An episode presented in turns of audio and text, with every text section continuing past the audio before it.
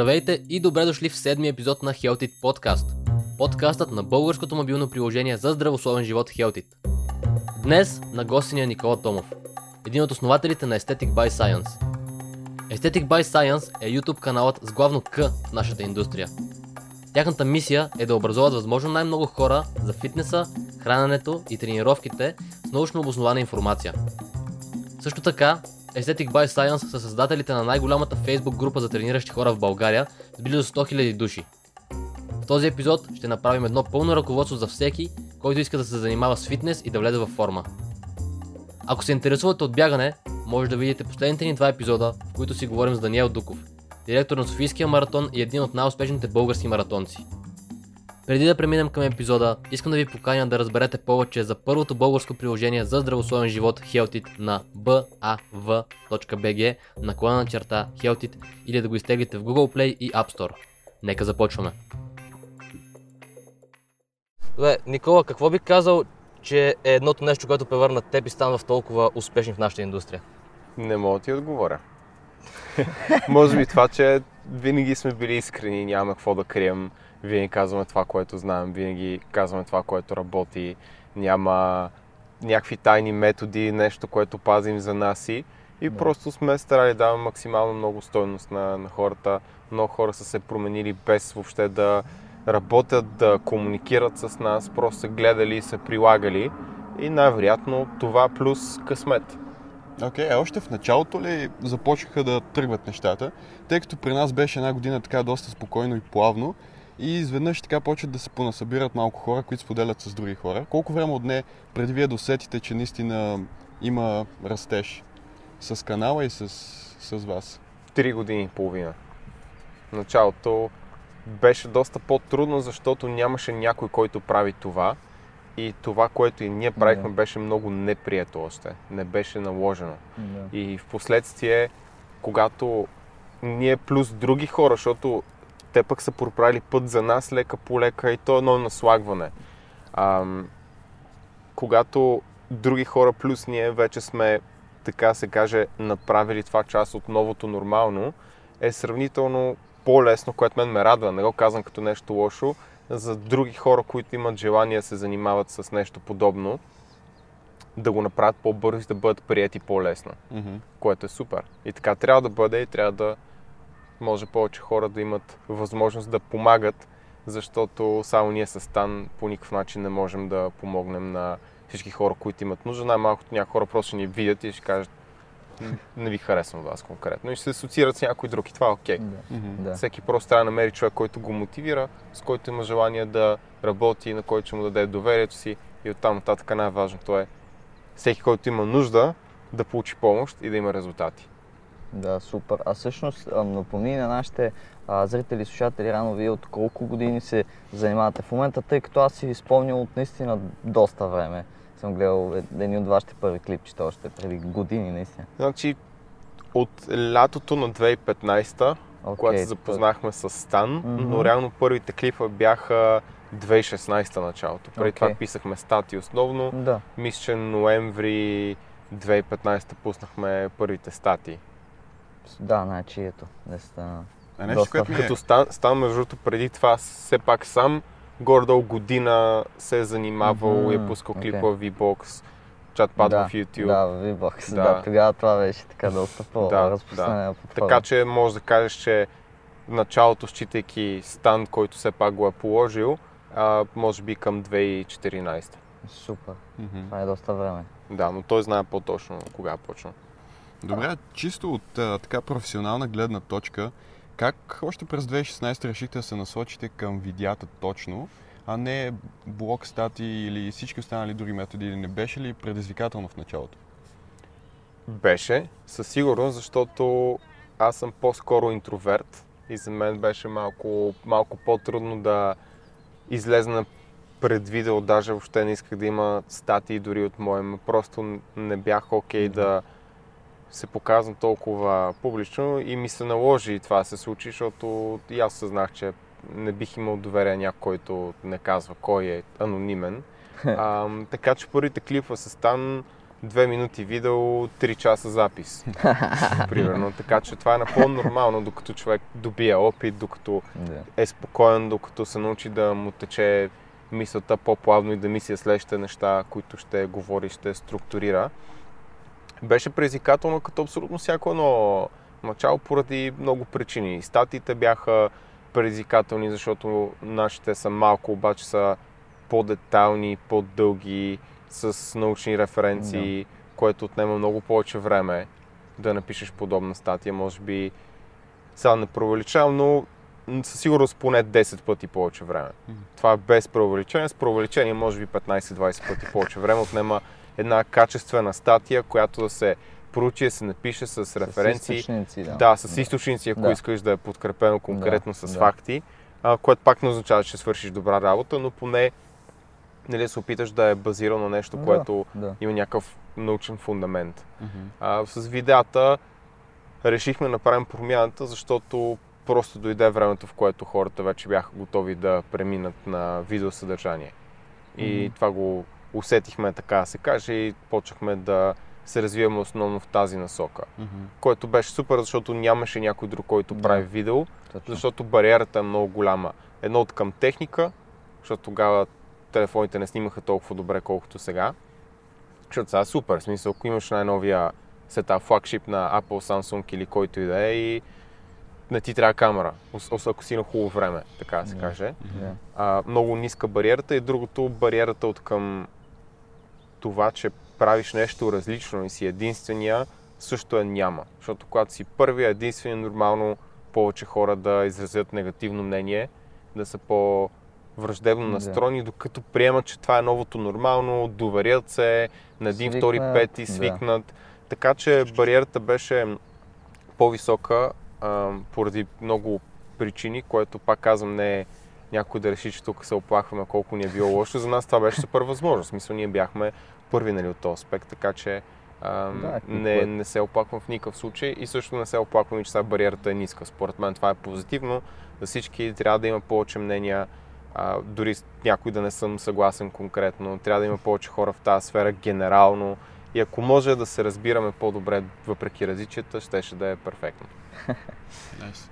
Аз съм чел всъщност доста ваши статии, съм гледал клипчета, където ти казваш, че преди не е имало чак толкова много наситен пазар. Ти тук що сега го каза пак, М. че не е имало толкова много научно базирани статии и клипчета на българския пазар. А, усещаш ли, че откакто вие влязохте в това направление, нещата са се променили и сега като че ли по-скоро научната информация измести от така наречения bro science? О, не, въобще не, е- не е изместила, а, което не е нито лошо, нито хубаво. Защото да кажем, че истината е някъде по средата. Първо, малко хора познават академичното мислене на научен метод достатъчно добре, за да се занимават въобще с нещо такова. Така че научни статии може да има, обаче много хора не могат да интерпретират и да така. мислят по този начин, защото не е толкова лесно, колкото четеш абстракти и заключения на дадено проучване. И аз имам, така да се каже, ползата, че просто съм бил много добре академично подготвен. И съм изучавал доста и статистика, и философия на науката, и методология, дизайн научен и така нататък. Мгм. Защото ти може да, да ти дам едно поручване, да, да прочетеш абстракта и заключението и да кажеш, супер, това доказва, че Хикс, Y и Z вътре няма нищо общо. Дизайн да е много зле направен, да не е релевантен към аудиторията, на която говориш. Да изучава нещо и да казва, че има ефект, да кажем, но ти не можеш да разбереш ефект сайза колко е голям или дали е статистически значим. Или ако статистически значим, обаче ефектът е минимален, заключението пак ще бъде написано. Ние открихме, че Хикс има ефект, защото е статистически значим. Обаче, реално, този ефект е абсолютно незабележим за хората. Следователно това каква информация ти дава. И отделно, че трябва да има преди, че все пак голяма част от нещата, които са научно потвърдени сега, бодибилдерите ги знаят около 30 години. Така че може да му казваме про science. Това е, разбира се, малко подигравателен термин. А, или поне така се приема. Аз не го не полагам такава конотация. Но всъщност, ако гледаш пък само научни данни, които са доказани с а, 50 рандомизирани проучвания и 10 мета-анализа си около 20 години назад. В същото време. Така че трябва да има някакво новаторство, трябва да е, може би, ако искаш да си наотпред, трябва да има някакъв микс. Трябва да, Да. мислиш малко по-критично и да познаваш по-добре и други сфери. Защото едно е да четеш само поручвания, това е един скилсет, съвсем различен да познаваш добре физиологията, да Тялото изучаваш. си дори. Да, и собственото Да. си тяло, това, това е релевантно, да познаваш други, други аспекти по-задълбочено, за да можеш въобще да навързваш някои неща от коренно различен начин. Да имаш примерно и да търсиш Хикс, който няма как да го направиш в проучване. Да. Така че доста по-сложно, отколкото хората си мислят. Затова казвам, че е хубаво, че има научно потвърдена информация, но не, как ти кажа, изпълнението е важно, а изпълнението без да засягам някои хора, кои... нямам, не визирам никой, но ако някой случайно се почувства засегнат, не е обида и на мен не ми е лесно нали, да, да гледам толкова поручвания, да ги анализирам, да гледам дизайна, да ровя, да чета и така нататък. Но ако искаме наистина да кажем, че нещо е научно обосновано, просто отнема много време. Затова казвам, че една статия от 2000 думи, без научните референции, ще я напиша за 2 часа, с тях ще напиша за 25, 30 и нагоре. Зависи от темата. Да. И, става дебел. Да, става доста дебело.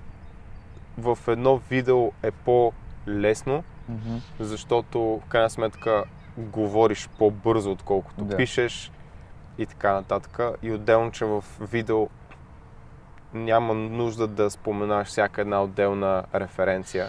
Естествено би било добре, но хората просто няма да го гледат. Мгм. Затова самия стил е друг. Всеки може да види, че нашия стил също е, тъй като работиме с различна група от, от хора спрямо, може би, началото. Нашия стил е сравнително по-достъпен. Не се опитваме... М- Не знам дали преди сме се опитвали, по-скоро тогава ни е идвало натурално да говорим малко по-сложно, така да се кажем. Сега умишлено се опитваме да говорим по възможно най-простия и достъпен начин, защото ние искаме колкото се може повече хора да въвлечем в, в спорта, здравословния начин на, на живот. И затова, ако почнем да говорим с научни референции или да изпадаме в някакви Да.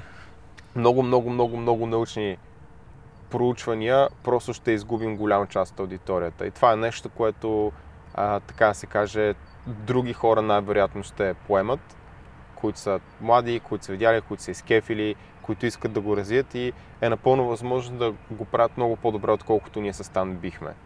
Ако се подготвят внимателно и могат те да са, така се каже, go-to хората за това нещо.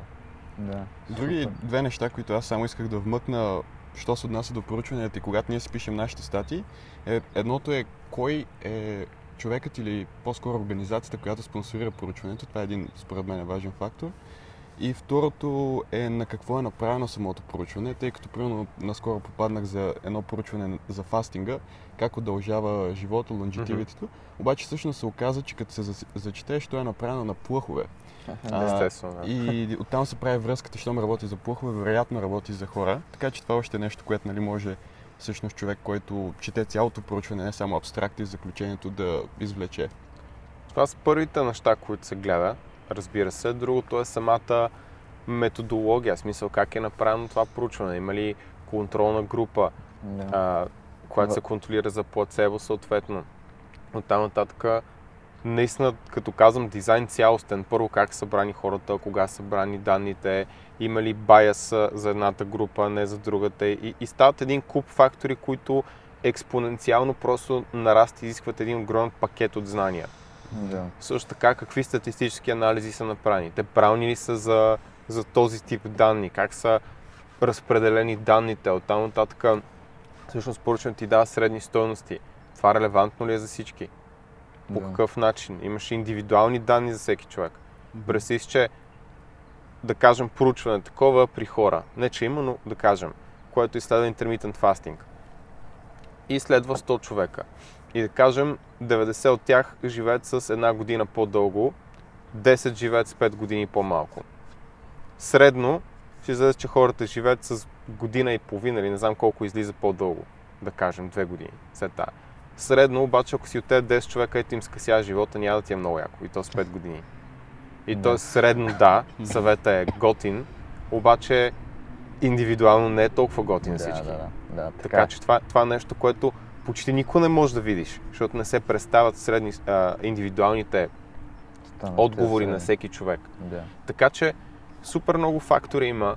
Наистина не е лесно въобще. Не е толкова лесно, колкото, колкото хората си мислят и някои хора най-вероятно не могат и да, да разберат колко усилия по някой път влагаме с Стан, защото ние много често четеме и контрираща литература против нашите убеждения, защото трябва да видиме Да. дали сме прави в голяма степен. Сега ние си имаме нашите а, предразсъдъци, наобщо казано, байси, така че ние не сме перфектни в това да интерпретираме всичко. Просто няма човек, който е. Да, то няма като цяло. Но, Човек това е, като- но това е част от, така да кажа, научен метод, който е бавен, муден, който разчита на предразсъдците на различни хора, да изследват различни неща и на колектива като цяло да коригира и, и така нататък. Има си проблеми в тези сфери, много, както ти кажеш, с финансирането. По някой път е добро, по някой път е лошо. Ходи, разбери. Да, да. Защото това, което хората изпускат е, че казват, окей, има лоби за, да кажем, производителите на захар. На, на изкуствени подсладители, прощай. И Да. те искат да кажат, че изкуствените подсладители не са вредни. Да, ма има и лоби за захар, който иска да каже, че изкуствените подсладители са вредни, защото им бърка в бизнеса. Има и лоби за Хикс, което се бори срещу тези двете. И накрая ходи разбери кой е крив, кой е прав. Затова чакаме, гледаме качествени проучвания. Има много изследователи, за които парите не са фактор по никакъв начин. Защото съм бил в тези среди. Там говорим за хора, които често са доста горделиви и оказвам по възможно най-добрия начин. И там самия престиж академичен е много по-важен от средствата. Репликации от различни лаборатории, критично мислене и в крайна сметка, ако разгледаш критично цялостта на научните данни, примерно в случая с подсудителите, дори от някакъв чисто съставен анализ а, за аспартама, който много хората му се плашат, виж, че тези отделни три съединения, които са в аспартама, ги има в много големи количества в храни, които консумираме всеки ден. Да. И освен ако ябълка, нямаш много, ам, много рядко заболяване, което хората са по-чувствителни към фенилаланин, което е аминокиселина, която има в големи количества във всеки продукт, който ядеме, който е богат на белтъчини, тогава само в това, в това условие, примерно спартан може да, е- да е вреден. Но, но това пак, нали, смисъл, по някой път е прекалено хубаво за да вярваш на някои неща. Хората не се доверяват и, и е трудно да се промени и общественото мнение. Включително за, за захарта и за други неща и включително другия проблем е крайното мислене на черно-бял тип. Нещо е или, или добро, или лошо. Да. Все едно, ако издеш един бомбон или не го издеш, това е разликата между това дали си здрав или си болен следващите 20 години. Тип изядох бомбона, край пребах всичко, не, не го Да. изядох, леле, аз съм супер. И след две седмици, като го изядеш, какво правиш? Кажеш си, спираш диетата. Цялата повече. диета, Не дай сега повече. поне се наям. това го казвам, защото съм го правил, защото това е хранително разстройство вече. И така че те са много, много, много, много неща. Нали? Всичко Е, в да. някакъв континуум, Да. всичко в някакъв контекст. Примерно един бомбон може да е част от много здравословна диета. Ако Абсолютно. ядеш качествено, спортуваш, наспиваш се, Да, а, и- дестресираш и, и така нататък, супер! Ти си набавяш всички витамини, минерали, не сме толкова крехки да не може един бомбон да преработим. И никой не е станал дебел от един бомбон. Може би от един бомбон на час на ден, но не от един бомбон конкретно. Да. Ами супер. Аз искам да, ам, как да кажа, да насоча разговора в а, малко по-различна посока, именно тренировките. И нека си представим, че аз първо не съм тренирал никога. Какво би ме посъветвал мен а, като начинаещ? Аз не знам нищо за теб, освен че не си тренирал никога. Така че на такъв човек не мога абсолютно нищо да му препоръчам, освен да намери спорт, който му харесва и да, да, го да, практикува ми активно. Фитнеса, Да. фитнеса ми харесва. Искам да кача а, 5 кг, по възможност а, мускул. Окей. Пак не знам нищо, но да кажем откъде бих почнал. Първо Добре. бих те разпитал. Да. колко време реалистично можеш да отделяш на седмица. Защо реалистично? Защото ако ти дойдеш и ме питаш кое е оптимално и аз ти Мгм. кажа примерно 6 пъти в седмицата, ма ти можеш да срещаш 3 пъти в седмицата и се опиташ да го правиш две седмици, след две седмици ще кажеш това не е за мене. Да. А твоята цел не е да стигнеш утре на това място с 5 кг, да кажем, мускулна маса, твоята цел е да стигнеш там. Да. Така че има огромна разлика, не бързаме за никъде. Така че първо това бих те питал. Окей. Второ, на какъв стрес си подложен? Работиш и на смени, имаш и проблеми с съня. Такъв тип неща, които мен могат да ми кажат ти въобще от какво можеш да се възстановиш. Защото можеш да кажеш 5 дни в седмицата, но аз да видя, че всичко друго е толкова зле, че да ти кажа максимума за тебе е 3. Да. Над 3 си вредиш повече, отколкото си помагаш Помагаш. на този етап. И трябва останалото време, което няма го влагаш тренировки, да го инвестираме в подобряване на твоето здраве генерално, защото здравето ти в такава ситуация не е добро. Ако спиш 5 часа на вечер, работиш на смени, храниш се с джънк, нямаш рутина на хранене, твоето възстановяване казва 5 пъти седмицата е харакири за тебе, освен ако не са по 15 минути тренировките, Да. което може да е окей пак. Нали, Или повече, но без да оправим другите неща, не можем да те сложим на една програма, която е, така да се каже, по-интензивна. В най-общия смисъл, и от към товари, и от към обем, и от към почивки, и от към всичко. И бихме почнали оттам със сигурност с Тан. И вече ако подобрим съня, подобрим диетата, изградиш някаква рутина, редовен си, Да. научи да дестресираш, което не винаги може да помогнем с това. По някой път стреса е много голям и ти не можеш да го премахнеш, можеш да го управляваш по някакъв начин. Обаче ти трябва да намериш кой е този начин, защото Да. ние не сме експерти конкретно в това. Има някакви генерални насоки. Нали, сънят доста по-добре можем да, да се справим, но за, за стреса просто не винаги знаем и там е малко по-сложно. Той, да, и да е. доста комплексна тема е това. Да, и ако подобрим всички тези неща, може да кажем, добре, айде сега да те вкараме на 5 тренировки на седмица, защото Да. вече, Си готов. вече човек, който може да се справи с това, но преди това не си.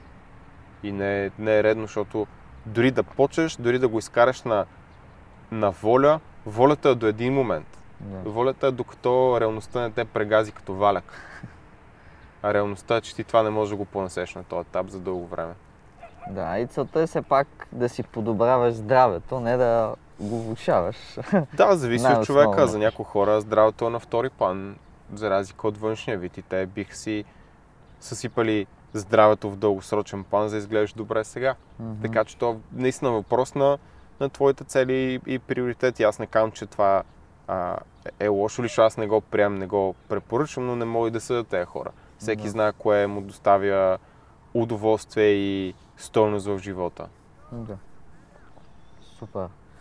Ами А- да, нататък ще имаме и други въпроси относно това, така че давай, майче. Да, всъщност нещо, което на мен лично ми е много любопитно. А, и мисля, че на много хора ще ми е любопитно, но всъщност какъв е това подход като треньор към а, тренировките, които правят начинаещите? Имам предвид, че а, например, нещо, което и аз съм правил и много хора правят, гледаш клипче на Рони Колман или на Арнолд как тренира, мотивираш се, казваш си, нали, ще почвам да тренирам, отиваш в залата, почваш да правиш тягък, лек, с тотално грешна форма, съсипваш се и просто как би посъветвал човек, който иска да започне да тренира, да подходи към многоставни упражнения, да започне с изолиращи упражнения, по-скоро и машини, как, какъв е М. този подход? Зависи, освен ако няма някаква контузия, няма причина човек да не почне и с многоставни упражнения, като клек и тяга. Не толкова, защото те са най-великите упражнения на света, а по-скоро защото са доста фундаментални и са доста ефективни. Под фундаментални имам предвид, че има много качества, които тренират едновременно. Под ефек... ефикасни или ефективни са така, както искам да го наречеме, а, зависи от контекста малко, но тренират много мускули едновременно, т.е. Да. спестяват и много време. Съответно, те са много як избор за някой начинаещ, защото могат да му спестят доста време и усилия в залата и ако той не работи с прекалено голям товар, а си отдели времето, както ние стана, учим хората да почва с леко, да оправим техниката, скалираме Да. лека по лека товара, има предимно ползи. Даже не мога да сетя за някой конкретен негатив, ако някой няма контузия. Ако някой има контузия или не иска поради някаква причина да ги прави, няма причина да се правят тези упражнения. Имат альтернативи. Първо, които могат да са по някой път дори по-ефективни. Зависи от целта. Пак казвам, ако целта ти е да, да си трибоец, нали, клек или нищо. В смисъл няма някаква друга опция. А, но могат да са по-ефективни някои упражнения за начинащи хора. И там наистина е въпрос на, на контекст. Може да приемем, че някой няма контузии, начинащ е, сега ще го научим да прави клек тяга, лежанка, рамена преса и така нататък. Видим, че той чисто структурно не може да го направи. По някой Да. път това се личи предварително. Ако някой има много дълги фемури, да кажем, и много дълъг торс, той трябва да се сгъне на 8, за да, за да клекне. Ам, нали, както е, това е по-сложна тема. Но идеята, идеята е, че може би клека въобще не е толкова добро упражнение за този човек и той не трябва да го прави. Както ако някой са с много дълги ръце и с много сплескан гръден кош, може би лежанката въобще не е добро, добро упражнение за него, освен ако не прави трибойска техника с по-голяма арка в гърба. И дори тогава може да не е въобще толкова добро упражнение за него. И обикновено хората си знаят. Защото, така се каже, тялото е доста по добро в това, мозъка специално да определи кое е добре за нас и кое не е добре. И хората много често си знаят, аз това не го правя, защото винаги се контузвам тук. И това е знак, че или техниката не е достатъчно добра и човека структурата му е по-особена. Реално всеки има по-особена, защото всички сме криви. Или, или просто наистина има нещо, което му пречи, нещо в миналото, което е направил, което се е случило. Да кажем, паднал като малък, щупил си я ръката и е израснал на криво и да кажем, някой не може да си разгъва ръката повече от това. Добре, после как ще прави тяга така ли? какво ще се случи с този човек или ще прави лежанка така. Така че по някой път да, по някой път не, по някой път зависи, по някой път пробваме и виждаме. Няма един подход за всички, защото няма един модел на всички хора. Ни издиват в кълъп, а сме супер различни. И, и то по много параметри, които са важни. Защото всяко едно упражнение и движение, дори най-просто, има прекалено много параметри, които варират между хората. Примерно за лежанката казах, освен ъгъла и, и начин по който е структурен гръдния, гръдния кош, а, как сте захванати гръдните мускули, колко ти е, колко ти е дълга рамената кост, колко ти е дълга а, нали, ръката, наобщо казано, имаш и проблем с китките, имаш някакъв друг структурен проблем, има ли достатъчно пространство под рамената кост тук да мине самия нерв, да не го прещипваш нон-стоп. И това са вече 50 неща. Отделно, дори, дори всичко да е перфектно, нали, в единия крайник, другия, ако е 2 см по-къс, какво правим? Примерно, а то е в много случаи сантиметър и половина, 2 см, въпросът е, че ако е 4 см, какво правим? По някой път хората дори не знаят. Както е, много неща са и затова няма генерален подход. Просто всички сме много, много, много различни. И ако се опитаме да направим нещо за всички, т.е. взимаме средна стоеност между 100 човека, правим нещо, което не е идеално за никой. Да, да, да. да. Буквално миналия ден имахме обучение на нашите клиенти и говорихме точно за това. Ако взема 200 човека, 100 от тях са 1,70, 1,60 високи, 100 от тях са 1,80 точно и взема средното, което е 1,70 и направя перфектния стол за човек, който е 1,70 този стол ще е неудобен на всички 200 човека. Но аз съм прав, че средно той е най-добър за всички. Ама ще греша едновременно и то много. Така че по същия начин и тук, но тук измеряме толкова много параметри, които варят от човек за човек, че е нормално това да не е да няма един подход и никога няма да има поради тази причина. Мгм. Конкретно за движенията. Окей. А, сега ми стана много интересно.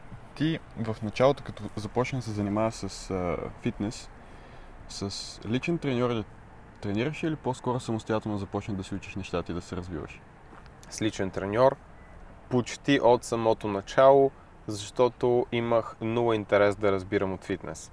Мгм. Негативен.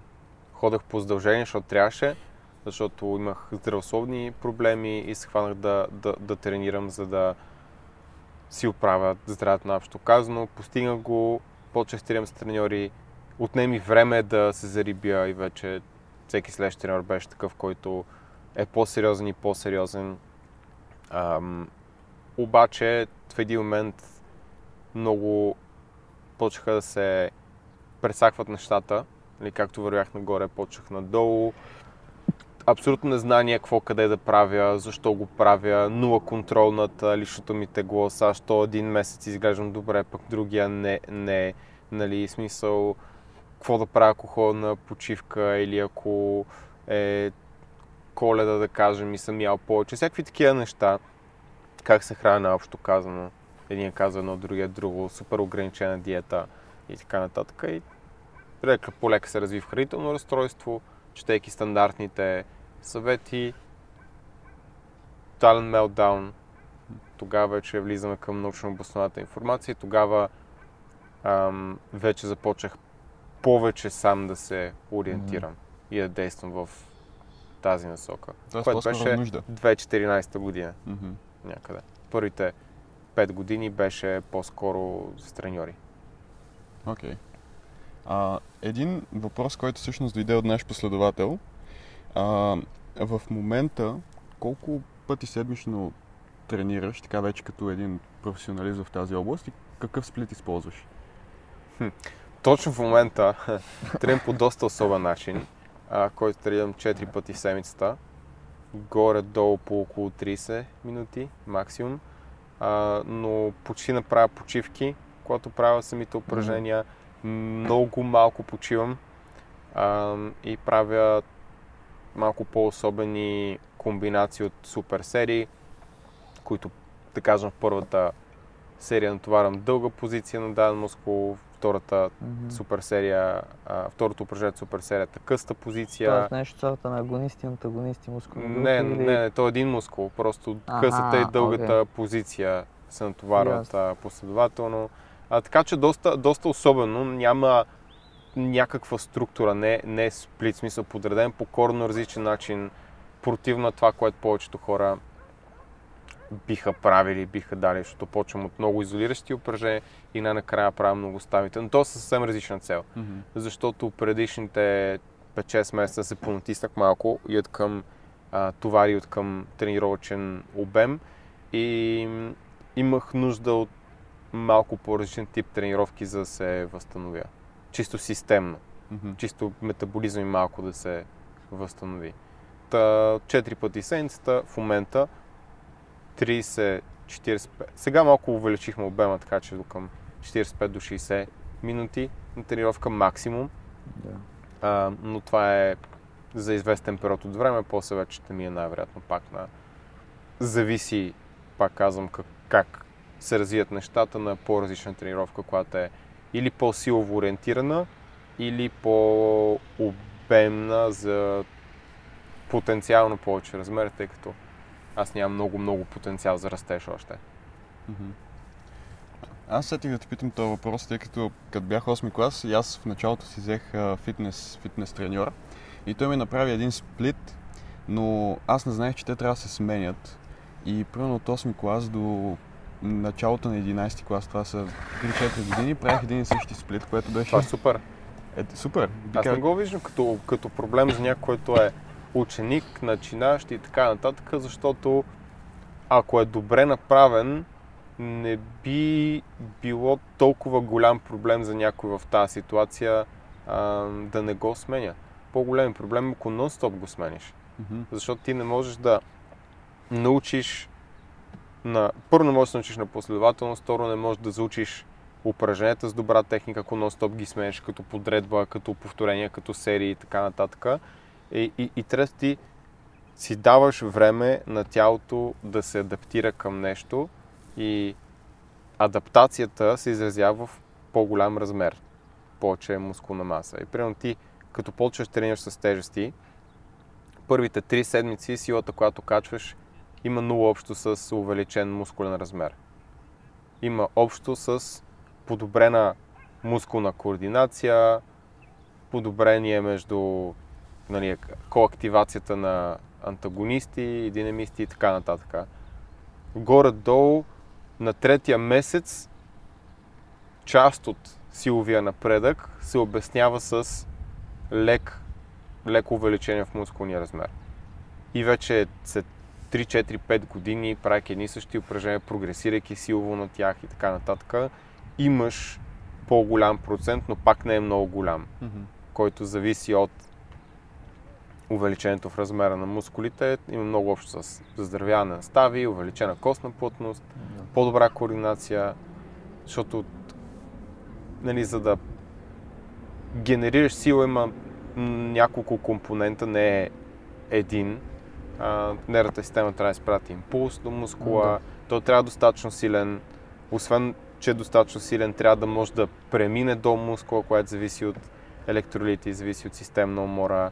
Съответно, мускула там трябва да зависи от товара, зависи от ъгъл, зависи от много неща. Има нещо, което се нарича rate coding, т.е. колко бързо се активират различните мускулни влакна. Може просто да се генерират всички мускулни влакна едновременно, може да се генерират 60%, обаче е много по-голям rate coding да има. Тоест, може да стане много сложно, много бързо, но идеята, че лично аз бих препоръчал хората не сменят, освен ако много добре не знаят какво правят, да не сменят нон-стоп програмите. Това по-скоро би работило по-добре за някой напредно, който има и навиците, има и постоянството, има и времето се занимава, дори да му се прецакат нещата, няма се откаже, защото той го прави с експеримент, с експерименти, да види какво работи с него, докато ти се начинаеш, почваш едно, фанеш второ, направиш трето, по-скоро няма да имаш резултати и по-скоро си кажеш какво правя. И ще се объркаш. Това е много добре. За първи път чувам тази гледна точка и нещо, което възприемам нали, за грешка в последните 5 години, очевидно не е чак толкова едностранчиво. Виж, зависи от, колкото- от гледната точка. За Да. някой може да е грешка, за друг не. Това е просто моето мнение. Да. Окей. в твоята ситуация. Да, най-добре би било да знаеш методологически как да си променяш програмата, а, сплита на 3-4 месеца, обаче ти трябва много опитен треньор. Мгм. И също така, ако смяната те демотивира, защото ти си бил ученик, айде да имаш време, ако си на 45 с две деца и работа и аз ти сменя цялата програма и тъкмо си научил упражненията, трябва да ги учиш на ново да инвестираш супер много време, няма да е много добра идея. Аз този човек направо мога го откажа така. И трябва много по-плавно, ако променяме, да е със същата упражнение, просто различна подредба или през Да. нали, по-концентрирано или по-разпръснато натоваране или просто различен брой повторения или много близки упражнения.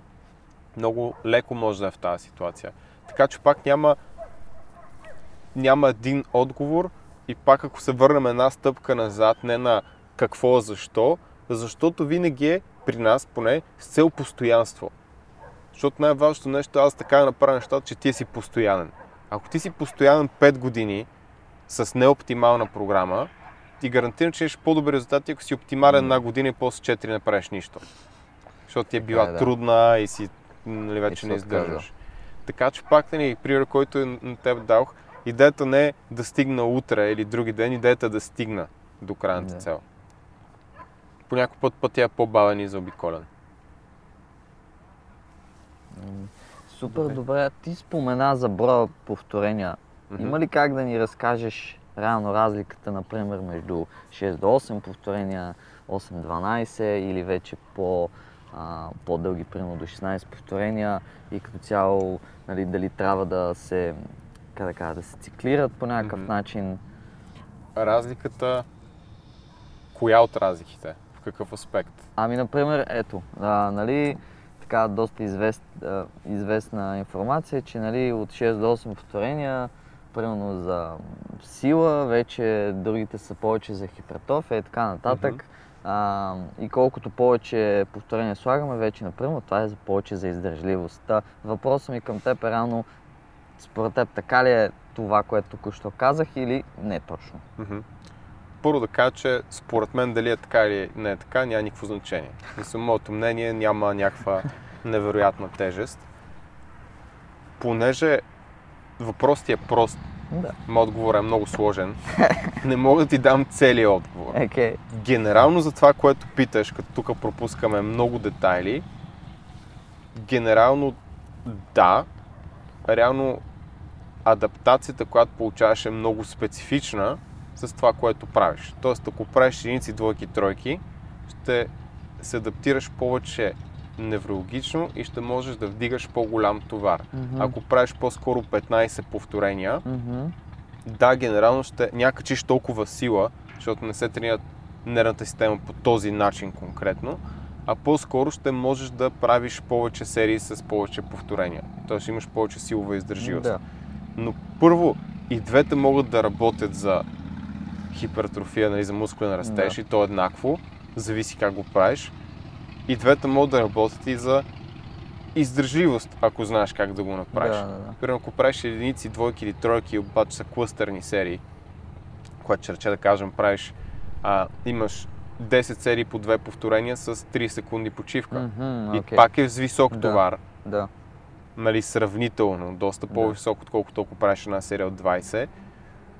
Обаче ти не почиваш много, т.е. пак най-вероятно ще тренеш и този компонент. Да, окей. Не толкова, но пак в някаква Да, степен. да, да. Така Да. че няма генерален отговор и освен това тези упражнения изискват различен тип как кажа, активират различна енергийна система в тялото, Окей. имат и водят до различен тип следствия, различен тип, т.е. една и съща умора по различен път, така се каже, и то от умора е много генерално, защото има различни видове умора, може да си претовариш нервната система, може да си претовариш просто мускулите, ставите, може да си претовариш просто черния дроп, ако правиш супер много обем, супер много повторения нон-стоп и не можеш просто да се справиш след това всички изходни Мгм. материали. Така че те, тол- толкова сложно ти отговоря на този въпрос, без да изглежда все да, едно да, да. се прави на много умен, защото те са толкова много неща, че ако трябва да съм 100% честен, не мисля, че на някой са му ясни на 100%. да. Не говоря за себе си, защото аз съм Да. много далеч, но дори хората, които по цял ден това правят, Пак. а, пак, ако ги питам тях, ще кажат, е, си ти ме заоби с това въпрос. И за какво ти кажа? Защото те спадат все повече, Да, повече, да, да, се. Да, подробности. така е. Аз съм абсолютно съгласен. Ние просто сме избрали такива Да. въпроси, които така, най-често може би вълнуват хората М. една и друга причина. Просто аз внимавам, защото ако кажа, Да. да, бе, това е за това, това е за това, те, и ще го разбирам, двама да. различни човека, ще имат Точно, различна реакция точно. и не искам да излезе все едно Да, да, да. съм дал Грешна нарочно информация. грешен съвет. Да, да, разбира се. Да. Плюс това е просто, нали? Колко знам и повече знаейки колко много още не знам и Да, все повече да. затъвайки науча нещо и скочат още 10 въпроса, Да, да, просто да. вече съм много далеч от времето, в което може да си позволя да дам такива отговори. И аз. Наистина Окей. сега ми е невъзможно просто. Без да изглеждам като умен, просто наистина знам, че лъжа иначе. Ако ти кажа, споко, това е така Ай, да, по прави така, прави не, са- не мога. Окей, супер. Ами аз имам един последен въпрос, след което може, може Юката да продължи с неговите а, кратки близ въпроси. Та, последният въпрос, който наистина така също ни беше зададен от, а, от наш последовател в, а, в Инстаграм преди време, е реално кое е по-ефективно да се отделя а, един цял ден за определена мускулна маса, например в понеделник, а, Мгм. мускулна група, извинявам се, примерно в понеделник правя гърди и след това чак дори понеделник правя гърди, или колкото се може по-начесто да се така, да, удря Мгм. дадена мускулна група, например понеделник гърди, после а, в четвъртък пак, например да няма твърде голямо разстояние между двете неща. Така че кое според теб е по-ефективно от двете?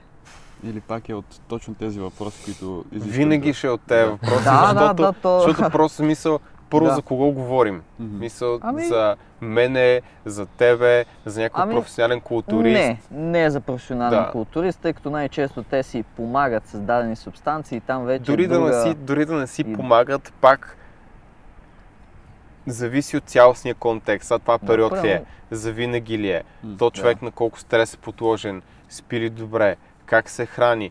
В смисъл, че каква му е какъв му е генетичният потенциал. Окей. Реално ти ако видиш скелета, някой може да видиш. Примерно аз имам китките на третокласничка. В смисъл нямам много голям потенциал в горната част на тялото, колкото мога съм го развил. Глезените ми са горе-долу с обиколката и размера като цял ставите на долна част на тялото с някой, който сигурно е 2 метра. Затова мога да си позволя да клякам с много голям товар. Okay. Без на коленки, без нищо и нямам никакви проблеми, съм в перфектно здраве на, на ставите. И, и, и пак това нещо, защото имам огромни крака, защото ставите ми го позволяват. И оттам нататък те са толкова много предположения, които трябва да направя, че не мога да отговоря на този въпрос. Генерално бих казал, че ако имам предразсъдък или Окей. предпочитание, то Окей. е по-скоро към по-често трениране на мускулите. Това е научно доказано на този етап. Казвам Окей. на този етап, защото пак зависи за кого говориме, как и така нататък. Два пъти е по-добре от един път да се тренира всеки мускул. Okay. Но пак ти можеш да тренираш два пъти да се претрепеш. Ако два пъти правиш по 8 упражнения, Да. пак да, нали е смисъл безмислено. Ако Да. понеделник правиш 3, следващия ден по- понеделник правиш 3, може да е супер, може да е по-добре, отколкото Да, да. т- 3 по един различен ден в седмица. Така че, без да звуча пак като някой, който иска да избяга въпроси, наистина ми е трудно да отговоря. Ако трябва да залагам кое ще работи за повече хора, Да, да. бих казал по-често трениране, но Окей. по-често не означава 5 пъти, не означава и 2, не означава и 3, означава някъде там. Експериментирай. Окей, да. Но ако да. трябва да съм честен, най-точният отговор е прой двете и виж. Да, В смисъл, това е, да. няма как да не сработи, ако знаеш какво да измерваш, какви данни да гледаш, ако може да контролираш и другите условия. Супер, супер. Аз съм доволен от това. Окей. Това, което ми направи впечатление на мен, а, не знам за вас, но и Никола и другите фитнес треньори, а, както и Даниел Дуков в предния епизод, директор на Софийския маратон, Общо взето, ако човек иска да си прави нещата сам, може би е по-добре да инвестира време, за да научи как да ги прави правилно, а в противен случай, може би най-доброто е просто да се посъветва и така да се допита до, до професионалист. А, защото иначе е прекалено, прекалено е така да стреляш в неизвестното, просто да отидеш да правиш нещо, което не си експериментирал, нямаш никакъв опит, не знаеш техниката и може даже да се контузиш и да доведе да, до... да. И не знаеш какво измерваш, не знаеш... Да. Точно. Така че... Да, това е доста нормално. Това е аз да реша да си пиша договор за работа с някой, примерно. Да, сам. да, да. Мисъл, Да. ако е нещо по-сложно или стандартен договор, окей, но ако е нещо много сложно, ще си пише договора сам. Аз трябва да всички членове, всички Да. закони, интерпретации и така нататък, вместо да отида при адвокат, който това го е правил цял живот и който Да. знае. да. Просто много хора и много инструктори съответно вярват, че това е нещо, което е много лесна материя, е така просто прави всичко ще е супер. Да. И то така в началото, защото в началото тялото реагира на всеки стимул много бързо и позитивно. Въпросът е, че оттам нататък, ако не знаеш какво, как правиш, не разбираш всички тези неща, нали, за, свързани с постоянство, малко психология и така нататък, не можеш да прецениш кое да измеряш, кое следиш, много често може да се окаже, че си навредиш повече, отколкото Да. ще си помогнеш. Мгм. За жалост, това, което, което аз е, виждам като наблюдение, така че не съм чел, не мога да кажа дали е научно, но мен ми прави впечатление, че обикновенно, специално говоря за, за жени, които са почели някаква диета, ма са изглеждали добре преди това, просто искат леко се постегнат и почват някаква диета и се забиват заешката дупка с диети и правят всякакви глупости от незнание да. те в дългосрочен план си влушават формата и си докарват проблеми от желание да си помогнат. Прави ми впечатление, че е тенденция, случва се, не казвам, че това е винаги, но за мъжете просто малко по-лесно, предполагам, Мгм. въпреки че и много мъже са така, искам малко се постегне, да я пробвам тук, от една кофти диета, супер агресивна, прияждаш, качваш едни кила, оп, как да ги сваля, аз имах свалям 2 кила, сега са 5, да, още една така диета, свалих 15, качих 20 и става, просто затъват, затлачват от, от, от незнание. И пак, нали, като виждате аз колко уклончиво давам отговори, едва двам, смисъл много обрано, представете си, ако е някакъв по-завъртян случай, колко сложно може да е. Да. Защото да. по някой път наистина е много сложно. Има проблеми, които много трудно се разрешават и, и трябва да се работи екипно и с, и с доктори. И в смисъл не е И в смисъл, като казвам екипно, Да. и те не са наясно, и човека не е наясно, и аз не съм наясно, никой не е наясно. И работим заедно да разберем какво се случва. Да. Примерно, ако някой тренира с тежести редовно и когато тренира с тежести една седмица по-усилено, пада имунната система и се разболява, пък може да отиде да направи 10 часа преход в планината и няма никакъв проблем.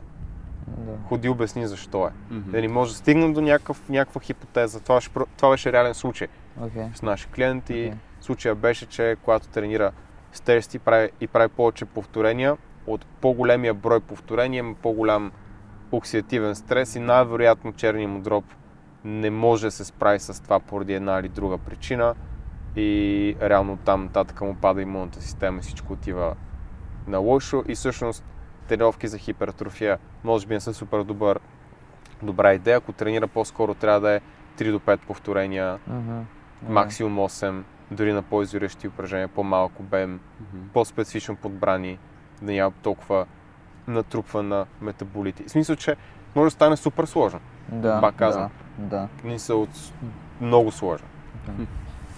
Добре. Това мисля, че беше... Аз само искам, Окей. според мен е важно да спомена още нещо, което а, Никола каза на няколко пъти. Може ли да ни кажеш, то пак е огромна тема, но по-накратко, какво представлява тази връзка мозък-мускул, понеже ти говори за нервната на нервната Да. система няколко пъти, просто да обясниш за какво става дума накратко.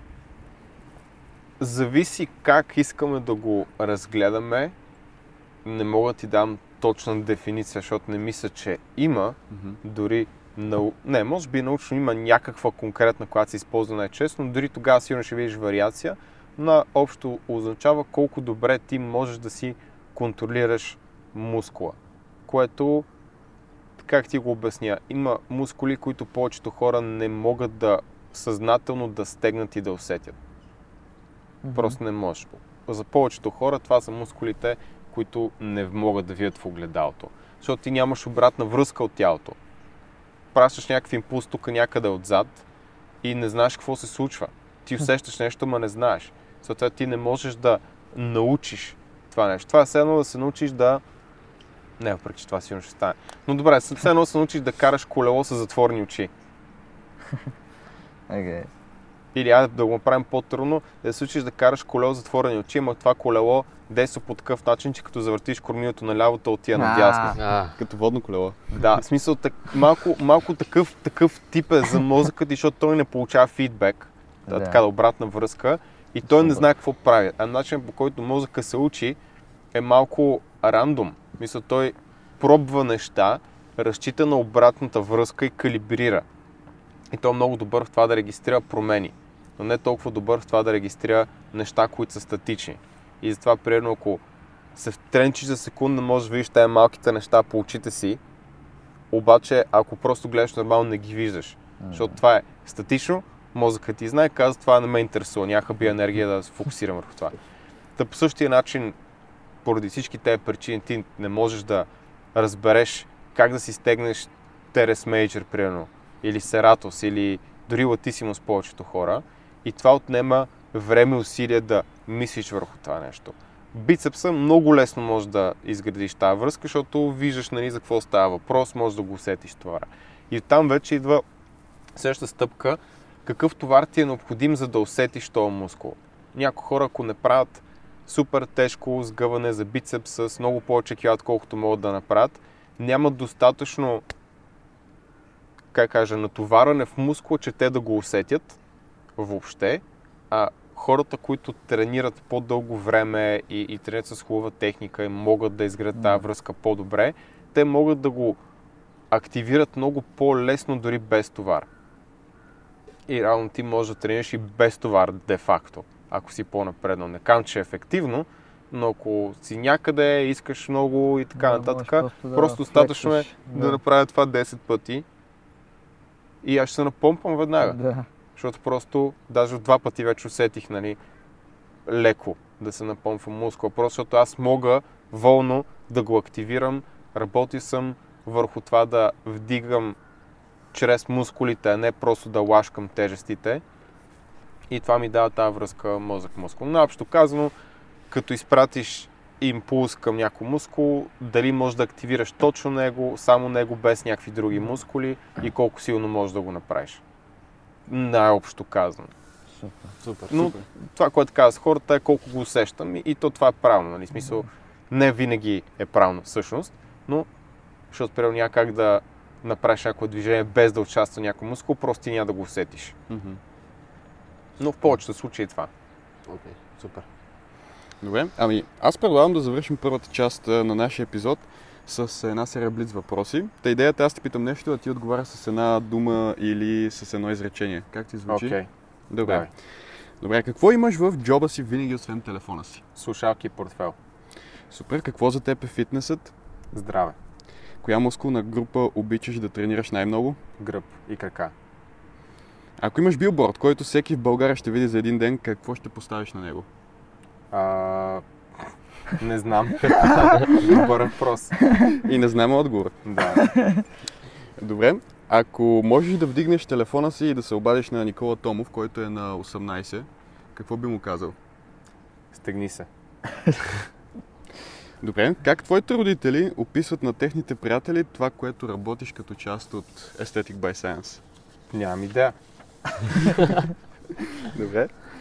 А, добре, препоръча една книга на нашите слушатели и зрители, която ти е повлияла. Те са много. Ама, ако трябва да кажа някоя, която винаги реферирам, защото просто ми е интересна, е The Laws of Human Nature на Робърт Грин. Мисля, че е на българския правилата на човешката природа. Може би. Не знам как е преведена. Има я на български обаче, навсякъде и е супер интересна книга. Казвам, всичко вътре е вярно, не мога да го твърдя, не знам. А, просто е много интересна и мисля, че е доста добър генерален наръчник как да се справиш с хора. И също така, всъщност нещо, което сетих, което по-скоро бих препоръчал е а, 12 правила за живота на Джордан Питърсън. Със сигурност мисля, че това са неща, които ние с Тан се опитваме да учим. Това са ценностите, които ние изповядваме и, и се опитваме да учим нашите клиенти. И като прочетох книгата, бяха едно към едно с това, което ние виждаме. Просто обяснение по много по-елегантен, много по-добър начин, отколкото ние можем с различни интерпретации, малко по-интересно, нали, от гледна точка на Както е сложно. Сложно, но да не се разговарям, но, но да, това е което бих препоръчал. Супер. Ами добре, благодаря ти, Никола. И това беше всичко от седмия епизод на Health It Podcast. Ако епизодът ви е харесал, абонирайте се за канала ни в YouTube, ударете чана, дайте палец нагоре или оставете отзив в любимата си подкаст платформа. В следващия епизод продължаваме разговора си с Никола за храненето, хранителните добавки и проектът Aesthetic by Science. Благодарим ви, че бяхте с нас и не забравяйте да бъдете healthy. Чао от мен!